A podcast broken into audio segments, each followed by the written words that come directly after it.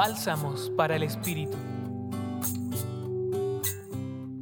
El texto de Lucas capítulo veinte en los versículos veintisiete al treinta y ocho, propuesto por la liturgia para este domingo,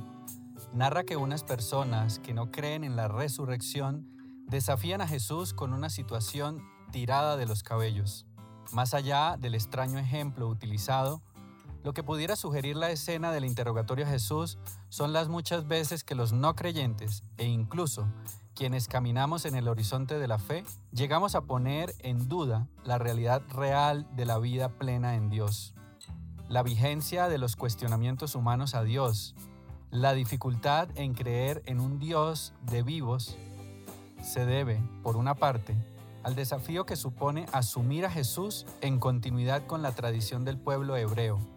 y que viene desde los patriarcas, tradición por la cual se fraguó una fe que responde a las preguntas existenciales y trascendentales del pueblo del desierto,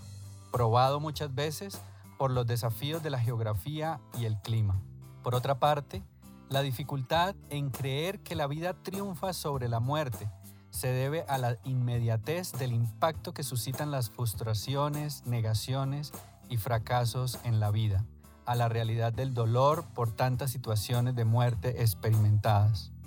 Hoy Jesús, con su respuesta, declara que la presencia del amor divino es verdadera y que la tarea de Dios es acompañar el dolor y el sufrimiento para disipar la oscuridad, para vencer las muertes y recrear la vida, porque su reino de vida se recrea en la resurrección. Compartió para ustedes Ricardo Delgado Martínez, colaborador del Centro Pastoral en la Pontificia Universidad Javeriana.